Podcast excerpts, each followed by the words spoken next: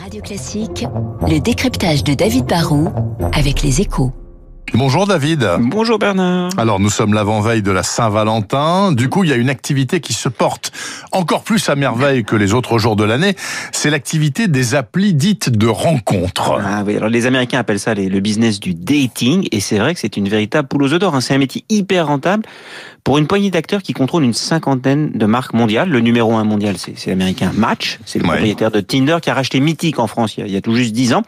Et Match, c'est un groupe dont la capitalisation boursière dépasse les 45 milliards de dollars. C'est trois fois plus qu'un petit truc comme la Société Générale ou c'est l'équivalent d'un groupe comme Pernod Ricard.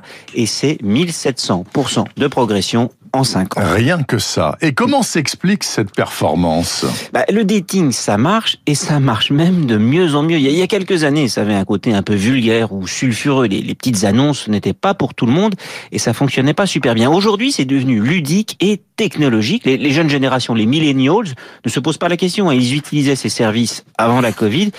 Et avec le confinement et la limitation des interactions sociales, bah, il y a encore plus de gens qui ont encore plus envie de faire appel à ces services qui recourent à l'intelligence artificielle et à des algorithmes.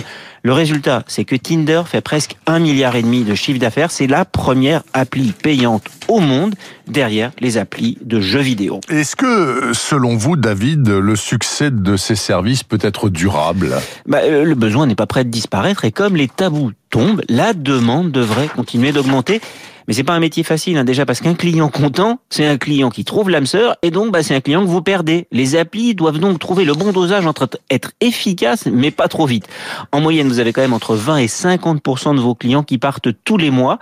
Avoir des millions de clients par abonnement, c'est bien, mais devoir reconquérir des millions de clients tout le temps, bah, c'est compliqué et cela coûte cher. Hein. Les coûts d'acquisition sont élevés. Ensuite, il faut trouver le bon dosage. Il faut à la fois proposer un vivier potentiel entre guillemets très large, mais en même temps, la tendance c'est d'avoir des services personnalisés ou qui répondent à certaines catégories. En tous les cas, en cette veille presque de Saint-Valentin, je peux vous dire que les applis de dating se frottent les mains. Eh bien, merci beaucoup David Barou et je vous souhaite une excellente Saint-Valentin. Profitez-en bien en tout cas. Si vous avez